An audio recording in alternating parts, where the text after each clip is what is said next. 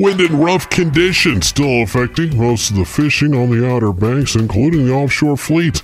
Didn't hear of any charters leaving the docks on Monday. Probably won't get out to the middle of the week. Most inshore and sound boats, they stay close to the dock as well. Inshore boats, when they get out, should be plenty of trout, puppy drum, several schools of big drum mixed in. Rough surf and wind kept most anglers off the northern surf from Oregon Inlet to Corolla. Those anglers who did brave the conditions were rewarded several puppy drum and blues in the two to three pound range. Anglers on the northern piers worked hard to catch small spot, croaker, black drum, and puppy drum. It's tough to hold the bottom, but those who did, they caught several big drum. Pier anglers at Jennette, six big drum, and anglers on Avalon landed one.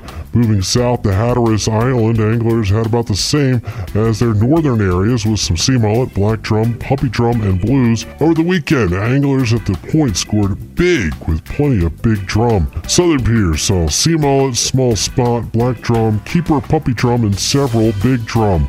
On the Soundside bridges, anglers caught speckled trout, small sheephead, and puppy drum. Tournament news 71st annual Nags Head Surf Fishing Tournament will be held on Thursday and Friday with 80 teams fishing.